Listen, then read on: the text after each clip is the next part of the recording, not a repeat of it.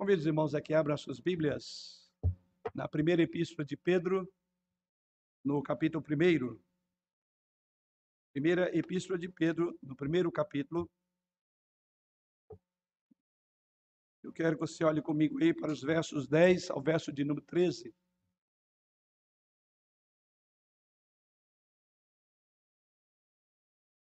Primeira epístola de Pedro, o capítulo 1, a partir do versículo 10, quando assim nos diz o Senhor através da sua santa e inerrante palavra.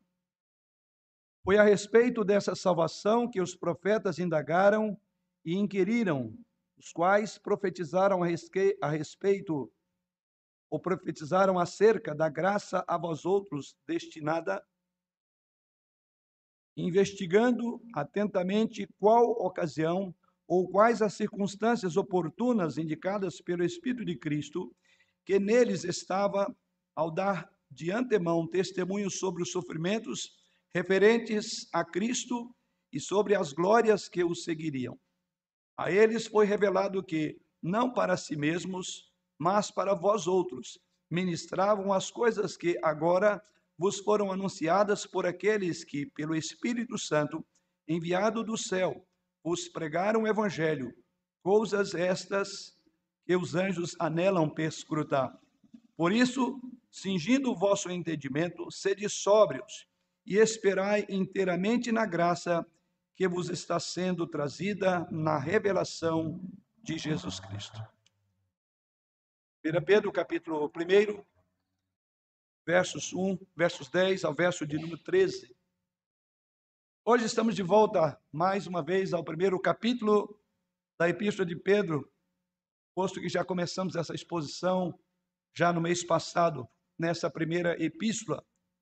E o objetivo dessa primeira sessão não é diferente daquilo que já vimos até aqui, porque essa parte do texto ainda está dentro da única sessão, que é, na verdade, obter uma perspectiva introdutória sobre o que significa ser um, cristão no exílio. 1 Pedro, esses versos que li aos irmãos, versos 10 ao verso de número 13, nesses versos nós aprenderemos essa noite que uma mudança na cultura requer um pensamento bíblico direcionado, requer uma reafirmação da nossa consciência quanto ao que Deus está fazendo por nós, através de nós, em nós. Em outras palavras, esse texto nos ensina que quando a vida se torna difícil, a melhor coisa é nós redirecionarmos o nosso pensamento, para que o nosso pensamento seja cativo por meio do Senhor Jesus Cristo. Conforme já colocamos até aqui, os irmãos sabem muito bem que Pedro escreveu para pessoas neste primeiro século que se tornaram cristãs e que começaram a descobrir que a sua nova crença, a sua maneira de seguir a Jesus Cristo na verdade, estava causando muitos problemas, muitas adversidades, muitas perseguições. Isso então exigia que eles, por assim dizer, retroalimentassem em seus pensamentos aquilo que haveria de encorajá-los a enfrentar, a combater, a lutar contra aquilo que vinha sendo colocado sobre esses irmãos. O texto de hoje começa a fazer a transição das realidades espirituais que vimos até aqui para a forma específica de viver como exilados. Mas ainda, como disse, é uma transição, então esse texto ainda tem a ver com as realidades espirituais que devem ser instrumentos para alimentar a nossa esperança em dias difíceis.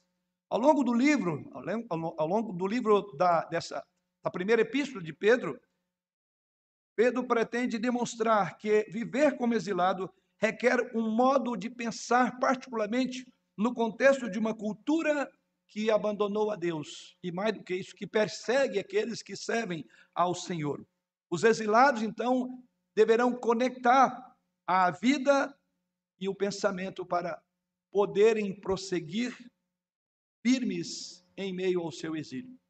Sendo assim, o que vemos nesse texto, Paulo, no outro contexto, diz que nós devemos pensar é nas coisas que são de cima e não nas que são aqui da terra. Em outra passagem, o apóstolo Paulo também afirma que tudo que é justo, tudo que é puro, isso deve ocupar o nosso coração. Naquele contexto, Paulo está falando de novas criaturas, pessoas que foram transformadas pela graça de Deus, precisam alimentar de pensamentos que os impulsione para essa nova vida de santidade, de santificação. Guardadas as proporções, o que Pedro trabalha nesses versículos que vamos pensar agora não é outra coisa senão que eles precisavam de ter uma mensagem encorajadora no exílio. É exatamente o nosso tema desta noite, uma mentalidade encorajadora vivendo no exílio. Vamos orar. Senhor, mais uma vez voltamos à tua presença, agradecidos pelo privilégio que agora nos dás de poder falar ao nosso coração por meio da tua palavra. Ao mesmo tempo, é um momento solene, momento importante, momento no qual, assim como o teu servo no passado, nós também pedimos e afirmamos: Senhor, fala enquanto nós, teus servos, ouvimos. E assim abre os nossos entendimentos, nosso coração, a nossa alma, para compreender, para reter e para viver a verdade da tua palavra. E em nome do teu filho Jesus é que oramos, agradecidos. Amém. Vamos ver esta proposição de uma mentalidade encorajadora no exílio. Essa mentalidade é que mantém-nos firme e é que manteve esse povo firme em meio às pressões. Nós precisamos de aprender com a carta de Pedro como ter então uma mentalidade encorajadora vivendo o exílio, porque somos peregrinos e forasteiros, como diz as escrituras. E nós vamos ver nesta passagem particularmente duas maneiras pelas quais esse texto nos informa como ter uma mentalidade encorajada no exílio.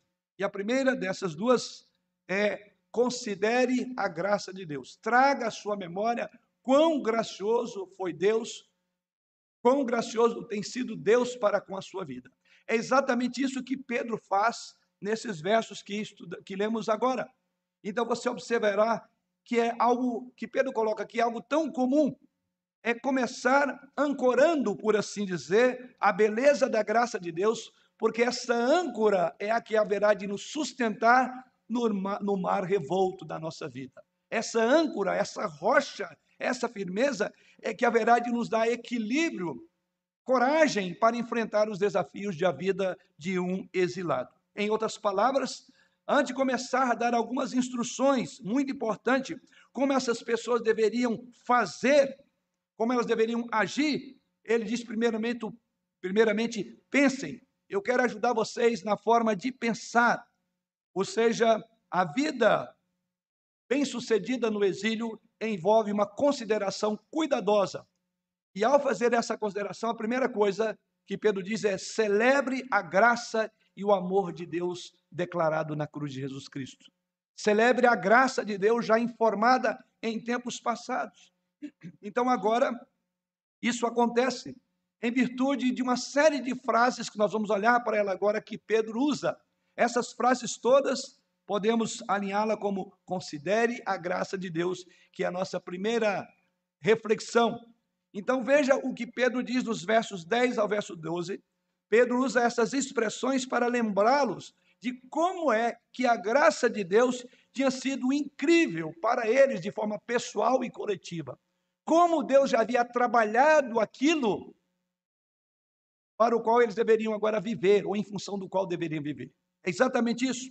E veja, a primeira coisa que o apóstolo coloca na consideração dessa graça, a primeira graça, ele diz no verso de número 10: considere a sua salvação. Veja comigo, ele diz: foi a respeito desta salvação que os profetas indagaram e inquiriram. Então, para manter uma, uma mentalidade firme, firme em nosso exílio, a primeira coisa é considere aquilo que Deus fez na sua vida, a salvação de Cristo Jesus. Então, Pedro começa aqui ligando o que será dito com o que já estudamos anteriormente. E aí, vale a pena ressaltar o que estudamos nos versículos 1 até o versículo de número 9. Esses versículos 1 a 9 destacou as seguintes ideias.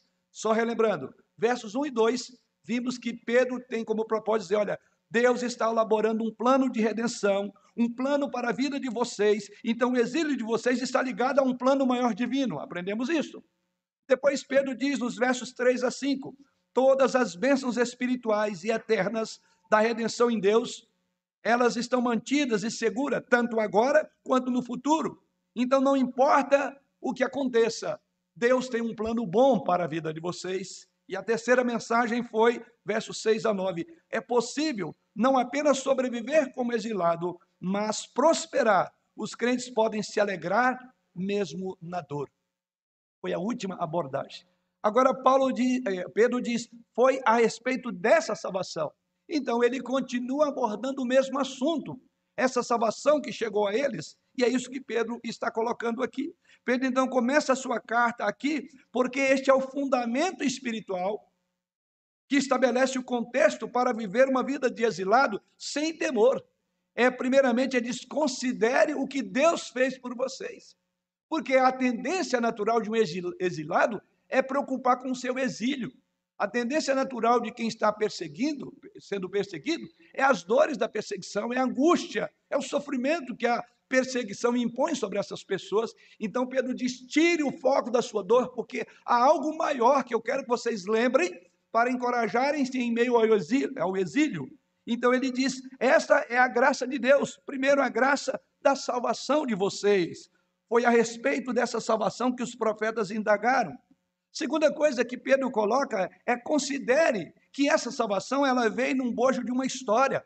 E essa história foi revelada, então considere a história da revelação ou da salvação de Deus. O próximo aspecto da graça de Deus é apreciar a história de como Deus revelou através dos profetas do Antigo Testamento esta salvação. Veja que é exatamente isso que ele diz aí, foi a respeito desta salvação que os profetas indagaram e inquiriram. Então ele diz: olha, essa salvação que chegou a vocês, ela na verdade foi já trabalhada por pessoas que vocês não conheceram, mas eles já indagaram, já ficaram perplexos, encantados de ver um plano de Deus que chega agora ao coração de vocês. No versículo 10, então Pedro lembra a esses seus leitores que antes deste momento da história bíblica, os profetas já estavam pesquisando, essa é a ideia do termo aí no versículo 10, pesquisando com muito cuidado para entender o cumprimento do plano redentor que agora se efetivava no exílio deles. Eles considere, essa história já foi escrita pelos profetas, eles já inquiriram, eles não sabiam aonde como isso se efetivaria. Então, o que está acontecendo com vocês foi já profetizado. E melhor dizendo, ele diz que eles indagaram, a ideia aqui é que estavam curiosos quando eles olharam para o futuro, o futuro que agora é presente na vida desses leitores. Em outras palavras, esses profetas, diz o apóstolo Pedro, estavam procurando é, sobrenaturalmente e intencionalmente o momento ou a situação em que a redenção de Deus viria.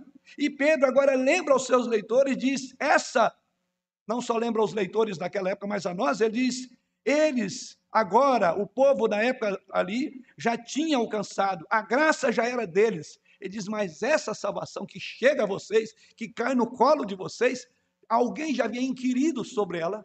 Então veja que esse é um pensamento encorajador em momentos difíceis. É saber que Deus já havia revelado o plano dele para o nosso sofrimento, para a história da nossa vida, para o nosso exílio no contexto em que vivemos hoje. Então Pedro quer com isto, no versículo 10, encorajar e exortar os crentes feridos sob opressão que eles eram privilegiados.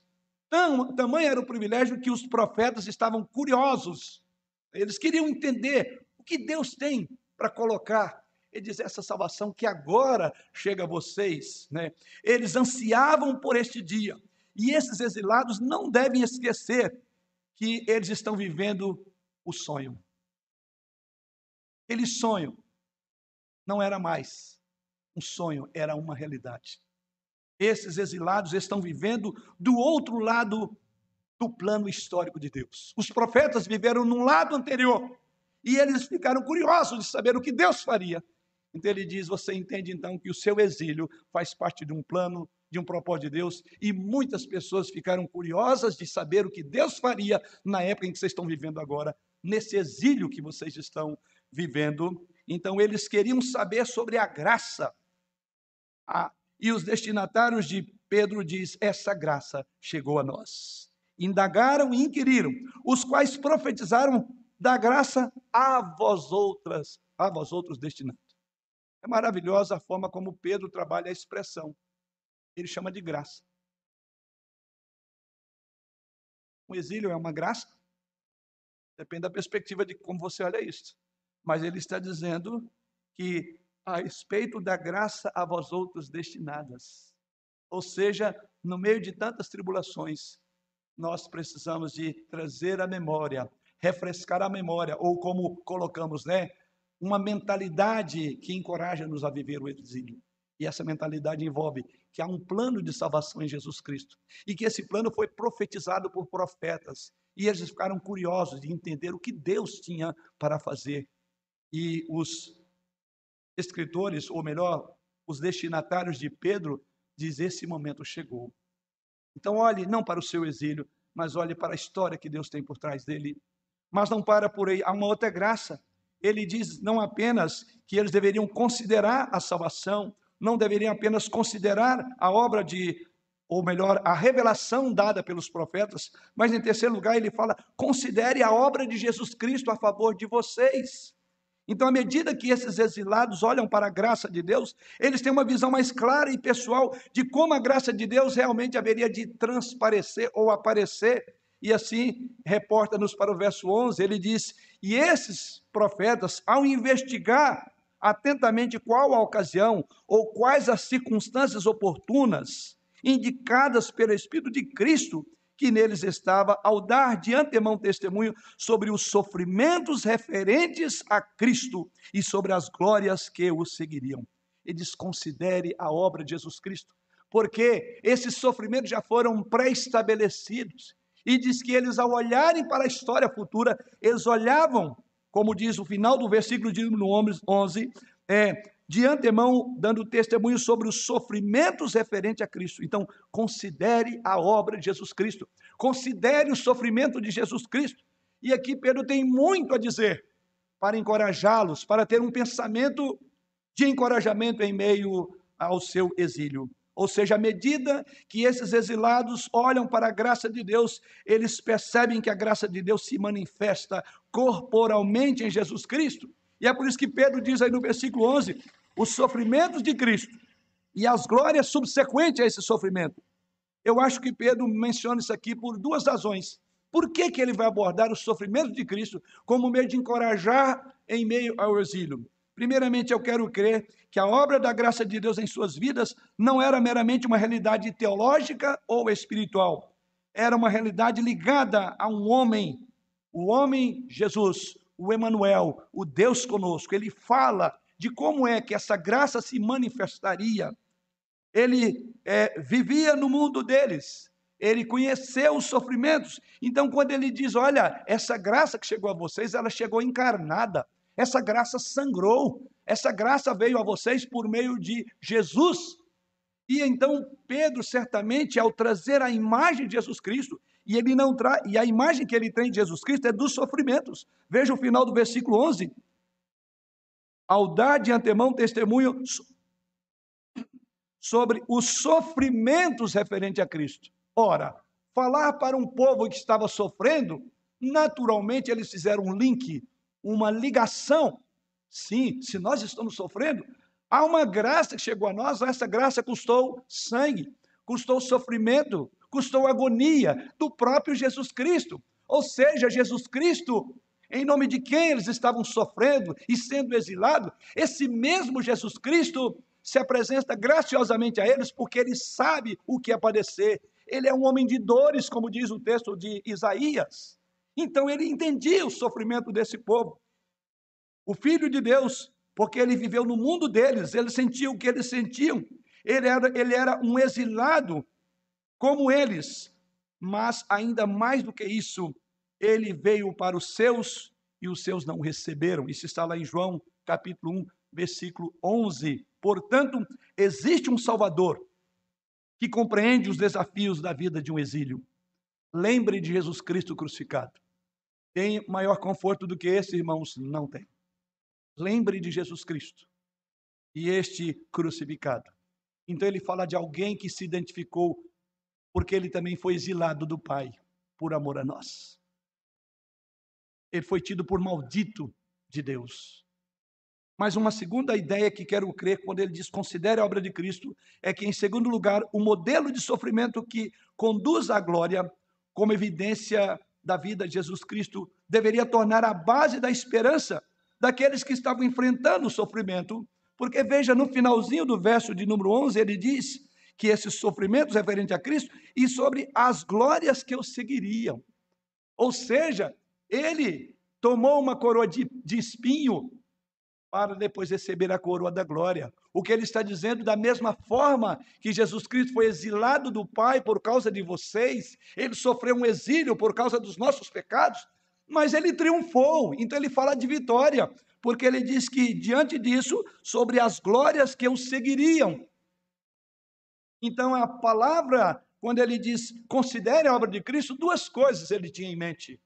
Considere que ele se identifica com o sofrimento, porque ele também foi exilado. E considere que o sofrimento não é o fim, porque ele triunfou, porque há glórias que sucederam a morte de Jesus Cristo, a sua ressurreição e a sua ascensão. Ser um exilado, então, querido, significa seguir a Jesus, mais do que apenas acreditar numa série de verdades teológicas a respeito de Jesus Cristo. Então você precisa conhecer a Jesus Cristo Considere a obra de Jesus Cristo, considere o sofrimento de Jesus Cristo e considere as glórias subsequentes, porque este é o plano de Deus para a vida dos exilados. Então precisamos de trazer à memória aquilo que nos haverá de dar esperança em meio ao exílio. O apóstolo Pedro, em 1 Pedro, capítulo 2, versículo de número 21, fala da grande motivação. Ele diz: Porquanto para isto mesmo fostes chamados, pois que também Cristo sofreu em vosso lugar, deixando-vos exemplo para seguirdes os seus passos. Vem corroborar com o que nós estamos olhando no versículo de número 11. Porque lá no capítulo 2 dessa mesma epístola, ele diz que Cristo deve ser seguido. Ele é um exemplo, devemos seguir os passos de Jesus Cristo. Mas em quarto lugar, algo mais que o apóstolo Pedro trata quando fala sobre a graça de Deus que eles deveriam considerar. E em quarto lugar, ele diz: considere a beleza do que aconteceu com vocês. Isso nós encontramos no versículo de número 12. Ele diz a eles: foi revelado que não para si mesmos, mas para vós outros, então ele está falando, não foi revelado não para eles mesmos, os profetas do Antigo Testamento, mas o que eles revelam no Antigo Testamento é para vocês. E o que que se revela? Ele diz: olha o que aconteceu com vocês. O foco se torna ainda mais pessoal, com o objetivo de fazer com que estes crentes e nós, hoje, pudéssemos dar um passo para trás e considerar que há uma graça inacreditável que vem a nós quando a fé é colocada em nosso coração. E o que nós aprendemos aqui? Primeiramente, ele fala no versículo de número 11, na parte inicial, investigando atentamente qual ocasião ou quais as circunstâncias oportunas indicadas pelo Espírito de Cristo. Essa palavra usada por Pedro aqui, investigando atentamente, Pedro então quer que eles saibam que esses profetas que investigaram a respeito da salvação que chega agora aos seus é, destinatários, o que Pedro coloca aqui é que eles tinham um tipo de ansiedade, eles estavam ansiosos no dia em que haveriam de ver esse momento acontecer. Ou seja, o que ele diz aqui, na palavra investigando atentamente qual a ocasião e quais as circunstâncias oportunas, os profetas, por assim dizer, estavam procurando e procurando aquilo que os crentes dessa época já haviam recebido. Eles estavam curiosos, investigando atentamente. Em segundo lugar, no verso de número 12, ele diz: Vos foram anunciadas por aqueles que pelo Espírito Santo veio, foi enviado do céu. Ou seja, o alvorecer daquele momento, daqueles que estavam lendo essa carta, o alvorecer do momento da história deles, veio a cada um deles pessoalmente através da pregação do Evangelho. Por isso que ele diz aí que pelo Espírito Santo foi enviado, anunciado. Ou seja, aquela boa notícia já fora informada pelo Evangelho, pela pregação, pelas boas novas. Foi pela pregação do Evangelho, ungida pelo Espírito, diz Pedro, que a graça de Deus veio a vocês, ou, veio, ou foi a eles. Eles não estavam apenas recebendo uma mensagem, eles não estavam apenas ouvindo um sermão, uma história de alguém, eles estavam encontrando a obra sobrenatural do Espírito Santo de Deus na vida deles. Aquele momento foi algo incrivelmente especial no nível histórico, espiritual e pessoal. Então ele diz: Veja que encanto há nessa mensagem. Em terceiro lugar, essas coisas, ele diz ainda no verso de número 12, coisas essas que os anjos anelam perscrutar. Pedro então destaca a beleza disso, apelando até para a curiosidade. Por que não dizer o espanto dos anjos? Os anjos ficaram perplexos ao considerarem a obra da graça de Deus em salvar seres humanos. Essa é a ideia do termo aqui, quando ele fala é, dos anjos que anelavam perscrutar. Isso quer dizer que a graça de Deus é tão inacreditável que atrai o interesse de criaturas em outro reino. Se o plano de Deus, se o plano da redenção de Deus das nossas almas está impressionando os anjos, irmãos, não deveria ter o mesmo efeito sobre você? Uma mentalidade do exílio precisa de ter isso em consideração. Essa mentalidade que renova a nossa esperança, a nossa energia em meio de dias difíceis. Talvez é por isso que Pedro praticamente está trazendo à memória tudo de novo que ele já colocou nos primeiros nove versículos. Ele está reafirmando, ele diz: concentrem-se nisso, porque é isso que haverá de dar estabilidade e estrutura para viver o exílio. E hoje, Será que nós temos essa, essa perspectiva? Nos versículos 10 a 12, Pedro quer ajudar os exilados a se lembrarem da maravilhosa graça de Deus em suas vidas. Ele quer que eles parem e considerem a beleza do que Deus fez por eles para que eles não percam o contexto do momento em que estavam vivendo, porque, como disse, a tendência de um exilado é olhar para o sofrimento, é ficar de olho no exílio. Ele não consegue olhar mais coisas, e Pedro diz: não olhem para isso, algo melhor. E quando você olhar para o que Deus fez por você, você vai ficar encantado, tanto quanto os anjos. A salvação desperta interesse de criaturas de outro reino. É tão trágico e tão triste quando no reino dos, desses seres celestiais, que não precisam de perdão, eles têm este interesse. É triste ver que muitos, com o passar dos anos da vida cristã, vai se tornando meio que monótono. Já não tem encanto, não tem alegria, não tem prazer. Não tem um momento que possa dizer glória a Deus. Aleluia por isso. Louvado seja o Senhor. Que maravilha! Talvez esse seja talvez um grande problema e Pedro diz, olha, se você perder isso de vista, você perde se você perder o encanto da beleza do que Deus fez por você, você vai reclamar do seu exílio. Você vai encher o seu coração de ingratidão e de reclamações e de murmurações. Foi exatamente isso que aconteceu com o povo judeu. Eles esqueceram que foram exilados durante 400 anos e por isso ficavam reclamando das mãos que abençoavam, que alimentavam, que saciavam a fome e a sede daquele povo. Esse é o nosso grande perigo. O longo tempo de permanência no nosso exílio pode levar-nos a olhar só para as coisas ruins, e Pedro está dizendo: abra os olhos, veja a coisa maravilhosa que Deus fez. E ele traz uma ilustração do céu. Olha os anjos que anelam perscrutar esse tema que vocês foram impactados e tocados por ele. Pense nisso.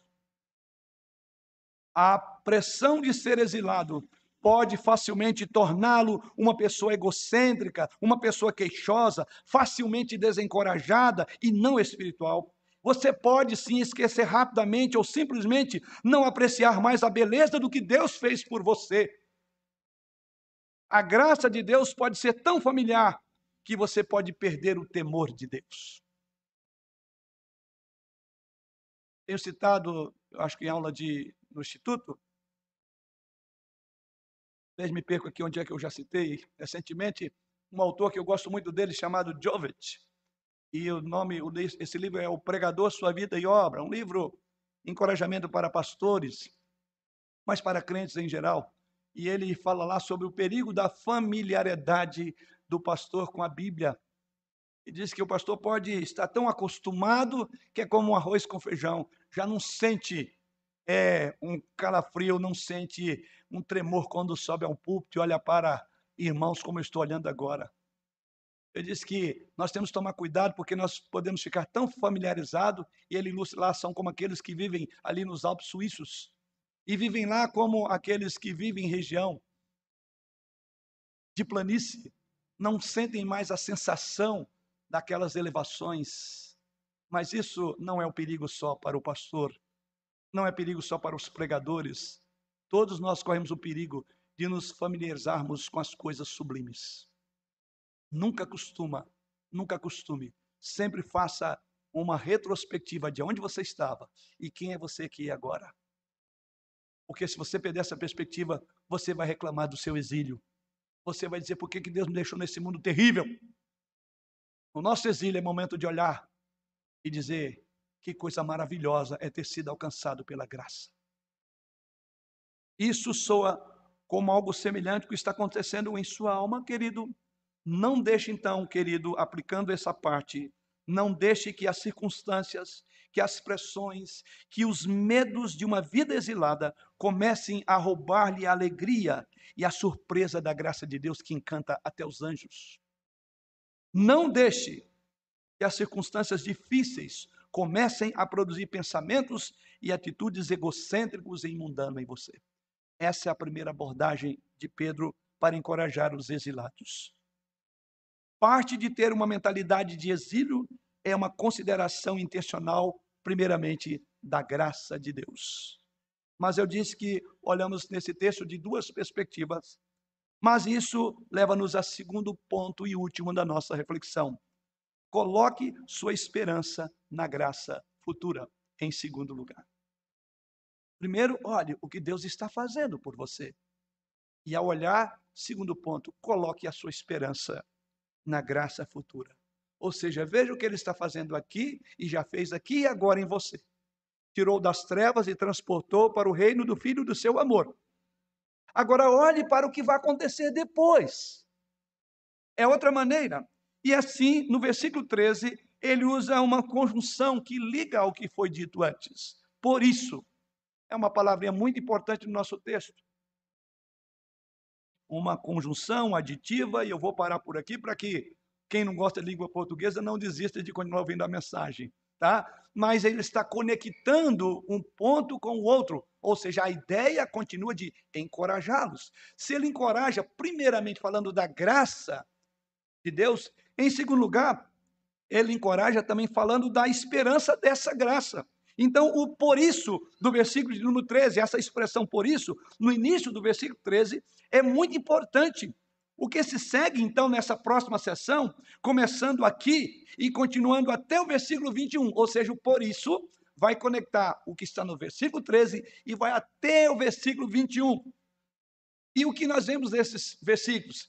Três imperativos. Três imperativos que está ligado ao por isso. O primeiro imperativo está no versículo 13. É: confie toda a sua esperança na graça que está sendo trazida a vocês. Versículo 15: seja santo em toda a sua conduta. Versículo 17: comportem-se com temor. Por isso é, três coisas se espera de vocês. Mas não é sobre as três que eu quero prosseguir. Eu quero falar da primeira. Versículo 13: confie toda a sua esperança na graça futura, na graça que está sendo trazida. Então vamos concentrar só nessa primeira expressão, as demais vamos considerar na sequência dessa exposição dessa carta. Então, nesse primeiro imperativo, quando Pedro diz aí, por isso, né, a ideia é cingindo o vosso entendimento, versículo de número 13. Cingindo o vosso entendimento. Todos esses imperativos, eles estão relacionados às implicações ou aplicações. Quando você tem uma compreensão adequada do plano de Deus para a sua vida, isso redundará em implicações ou aplicações. Então, o que nós vamos ver nos versículos 13 até o versículo 21 são implicações ou aplicações de tudo que você aprendeu até aqui. Mas vamos ficar com a primeira implicação ou aplicação. E a coisa que ele diz é: por isso, diante disso, então é, qual é a primeira aplicação ou implicação? Ele diz: cingindo o vosso entendimento. Há duas perguntas que nós queremos fazer aqui para estudar essa parte da carta. O que significa colocar, primeiramente, a sua esperança na graça futura? Quer dizer isso? Porque é o que ele está dizendo. Veja aí, por isso, cingindo o vosso entendimento, sede sóbrios, esperar inteiramente na graça que vos está sendo trazida e na revelação de Jesus Cristo. Então, ele diz, por isso, concentrem-se na graça futura.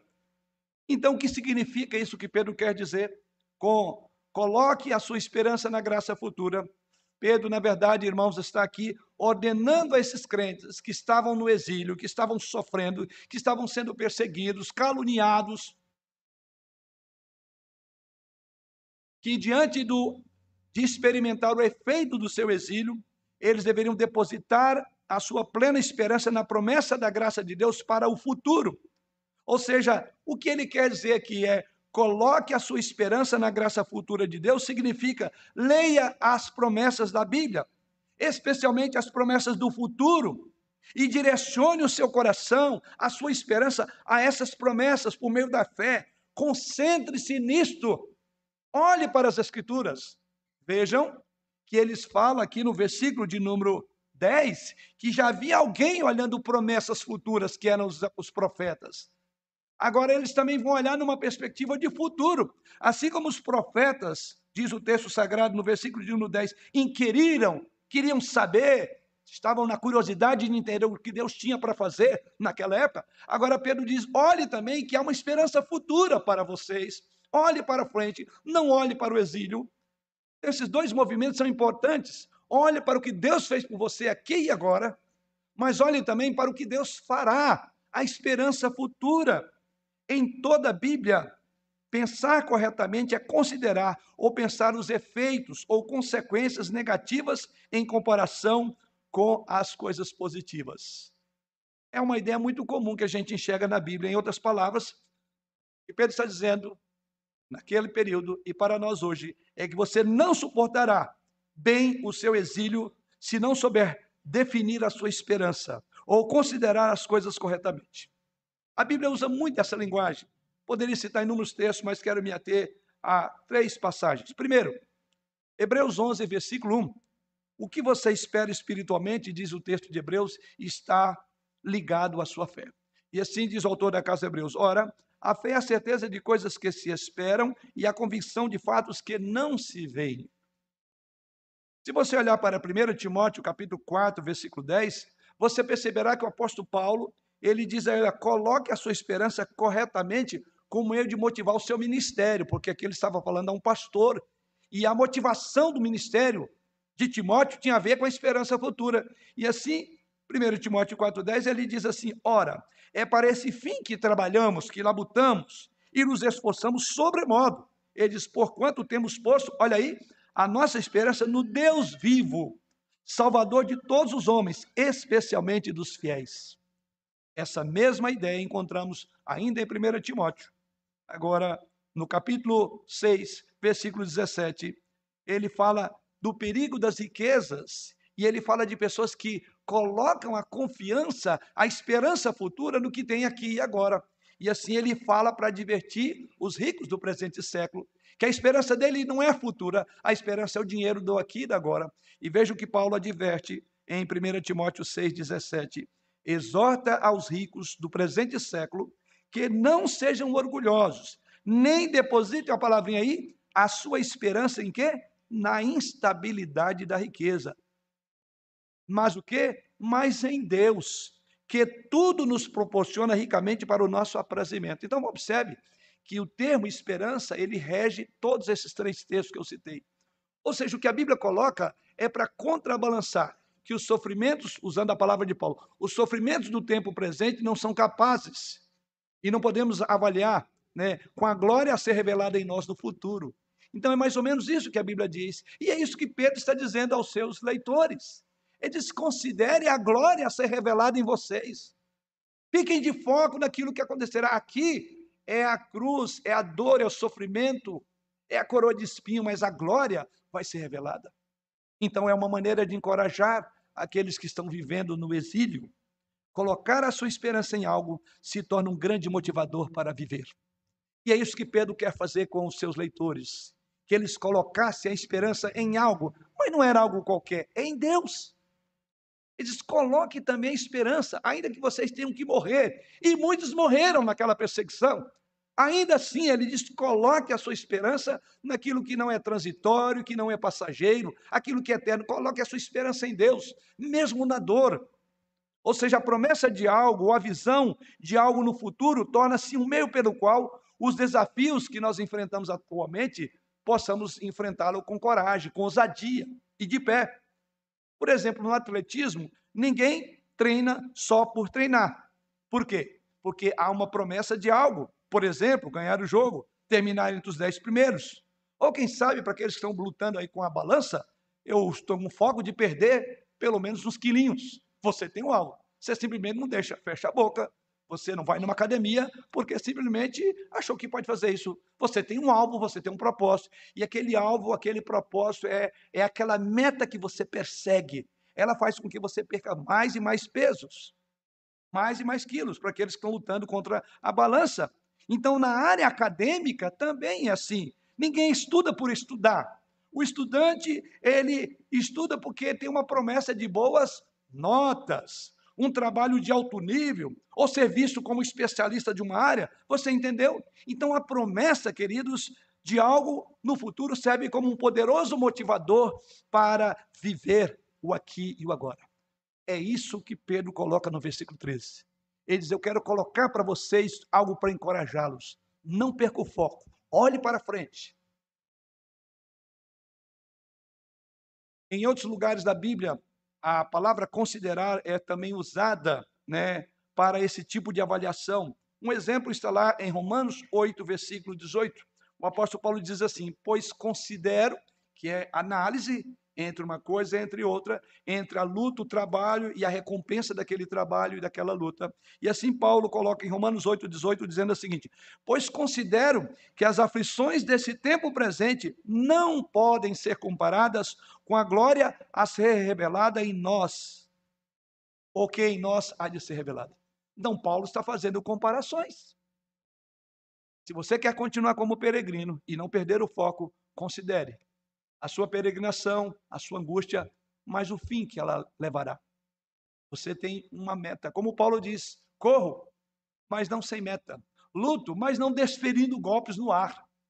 Mas esmurro meu corpo e reduzo a escravidão, diz Paulo, para que, tendo pregado a outros, não venha o mesmo a ser desqualificado. Assim, diz ele, corro eu, não sem meta. Assim eu luto, como um boxeador, não dando murro no ar. Ele procura atingir. Então, Paulo está dizendo que são disciplinas espirituais da nossa vida. Então, para viver uma vida de exilado, uma vida no exílio, nós precisamos de ter uma meta, nós vamos olhar para o futuro, nós temos que traçar uma, um alvo, do contrário, nós vamos nos perder no meio do caminho. Ou quem sabe seremos como aquele que um dos nossos cânticos, é, na poesia de um dos nossos cânticos, diz que aqueles, aqueles que corriam bem de longe, agora vão porque perderam.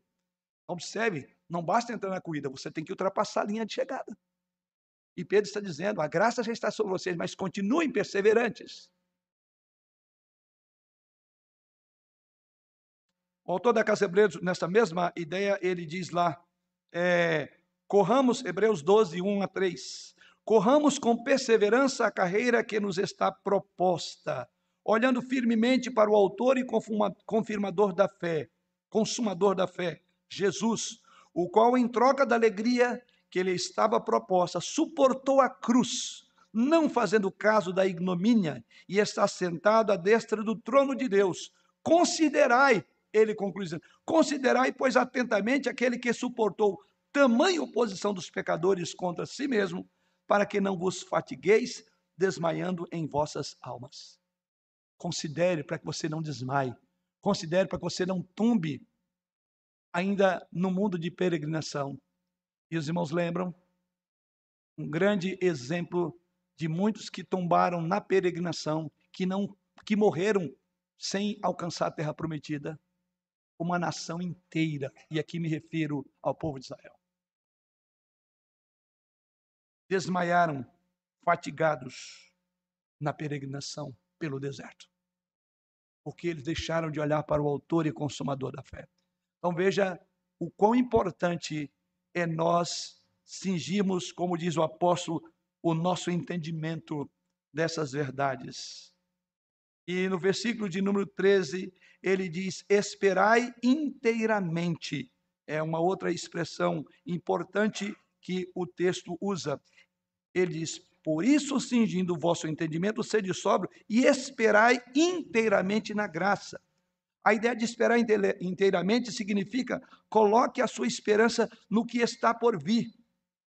E colocar a esperança no que está por vir não é algo passivo, é ativo.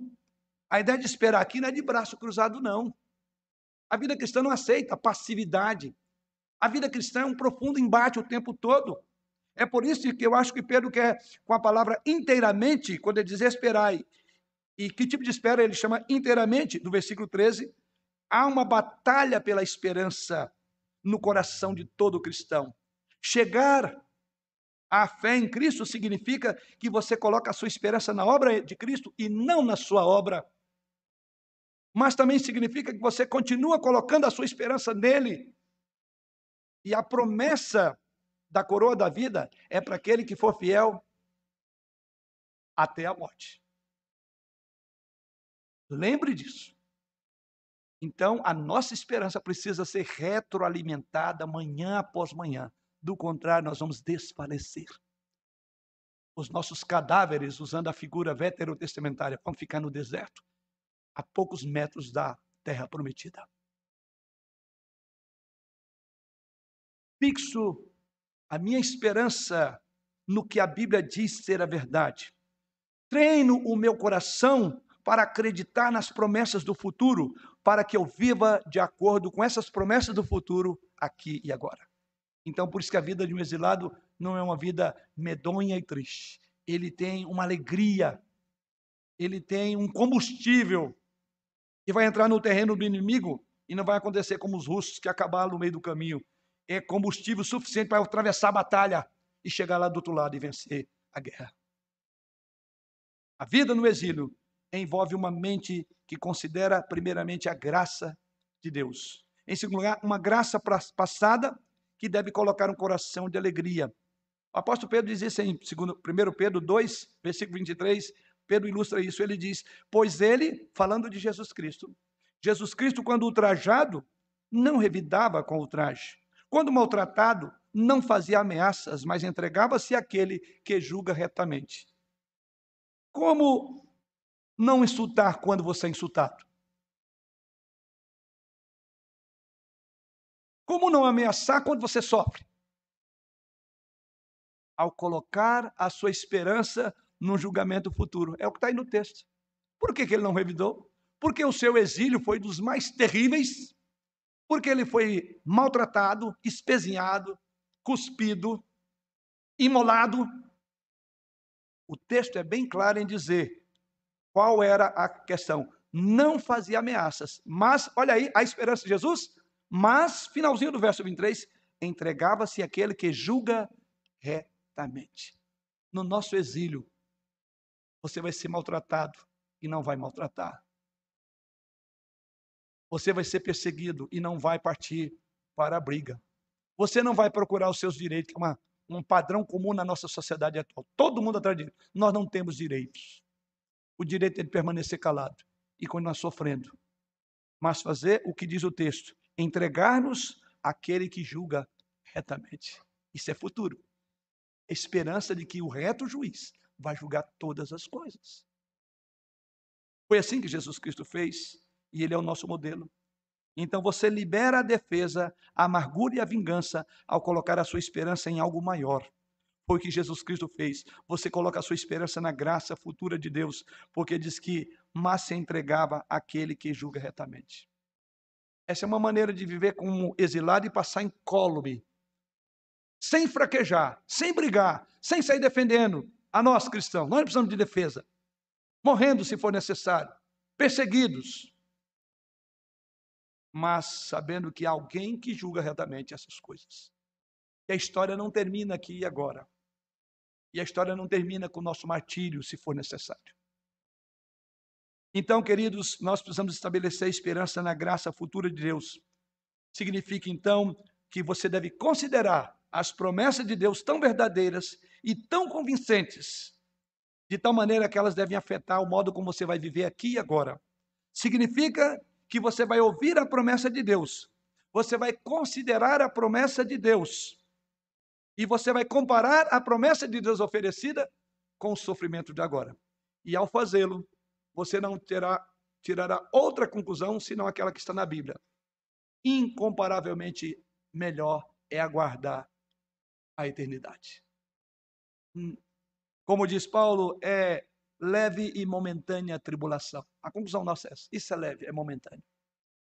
É uma maneira de encorajar-nos no nosso exílio. Então, se a primeira pergunta foi o que significa colocar a sua esperança, como diz Paulo, na graça futura? Uma segunda e última pergunta dentro desse tópico é: como você coloca a sua esperança na graça futura? Eu tenho que fazer isso, mas como é que isso acontece? Que modo eu posso fazer isso? Qual a maneira prática? Como é que alguém coloca a esperança dele na graça futura?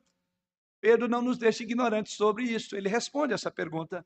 Voltando de novo para o versículo 13, tem duas frases que eu quero que você observe, elas estão ligadas a este conceito, porque elas informam como alguém coloca a sua esperança nessa graça futura.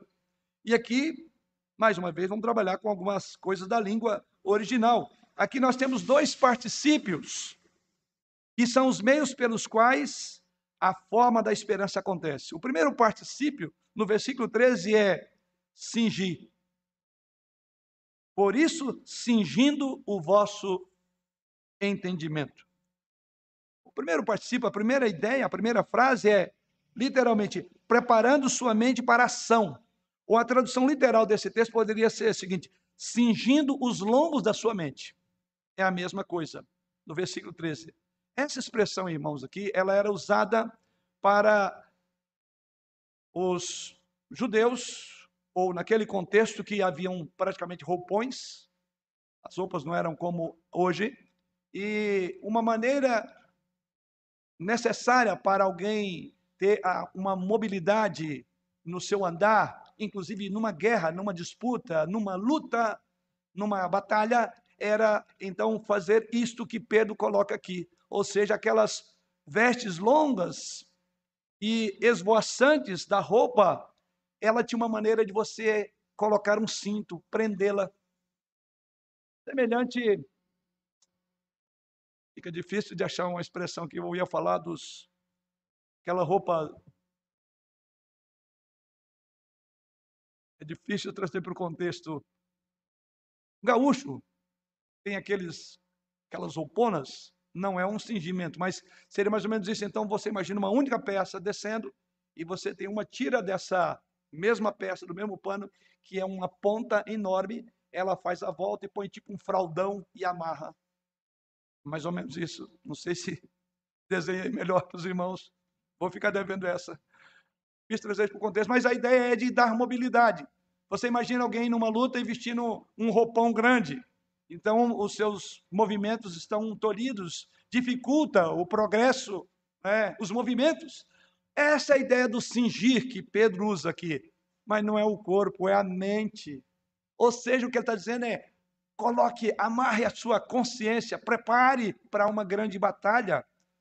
Ou seja, a ideia é que você precisa cingir a mente. A roupa era fácil, tinha esse como que um cinto e você colocava, então facilitava a sua mobilidade. Mas o ponto aqui é que deve haver uma prontidão mental, essa é a ideia, uma prontidão mental conectada com o que você faz com a sua mente. A sua mente tem, tem que estar em alerta. Não pode haver mente adormecida no exílio. Senão você vai perder a batalha. Senão vai dificultar você tomar decisões na vida. A ênfase aqui está no pensamento disciplinado e cuidadoso. Então, como eu posso manter a minha esperança viva? Tendo um pensamento disciplinado e cuidadoso sobre tudo e todas as coisas. A ideia é que você então precisa ler, você precisa estudar, para que quando você for confrontado com algo que estiver errado e alguém tentar colocar você ou, ou, ou trucidar a tua esperança, você se levanta porque a sua mente está armada, pronta para o combate. Quais são algumas coisas que contribuem para termos uma mente disciplinada? Primeiro, como eu posso ter uma mente pronta para os embates? Porque os irmãos verão em toda essa carta que ele diz: estando sempre preparados para responder todo aquele que pedir razão da esperança que é em vós. 1 Pedro 3,15. Daqui para frente é só batalha. Mas ele diz: a primeira coisa é: preparem a mente, é, estejam em prontidão mental, sejam disciplinados, tenham um pensamento cuidadoso sobre todas as coisas, porque vocês serão inquiridos diante dos tribunais da fé que vocês têm no coração. Vocês serão questionados da confiança que vocês têm, vocês têm, uma mente pronta para esse debate. E então, como podemos fazer isso? Quais são algumas das coisas que contribuem para termos uma mente disciplinada? Deixa eu dar algumas sugestões. Primeiramente, tenha cuidado não deixando sua mentalidade neutra. Eu quero dizer com isso? Por definição, é, diversão significa desviar a atenção. Embora não haja nenhum pecado específico na diversão em si. Sua vida muitas vezes pode ser inundada, inundada por diversões. É a falta de assumir o controle das coisas. Eu quero dizer com isso, uma pessoa que permite passivamente que a internet, que os filmes, que a televisão, que as mídias sociais preencham a sua mente, não terá uma mente disciplinada. Quem conduz a sua mente conduzirá o seu coração. Tem muitos crentes que têm pensamento esvoaçantes, como a roupa daquele judeu que não estava disciplinada, não estava cingida. Você precisa cingir a sua mente. Então, primeiro, não pode haver mente neutra.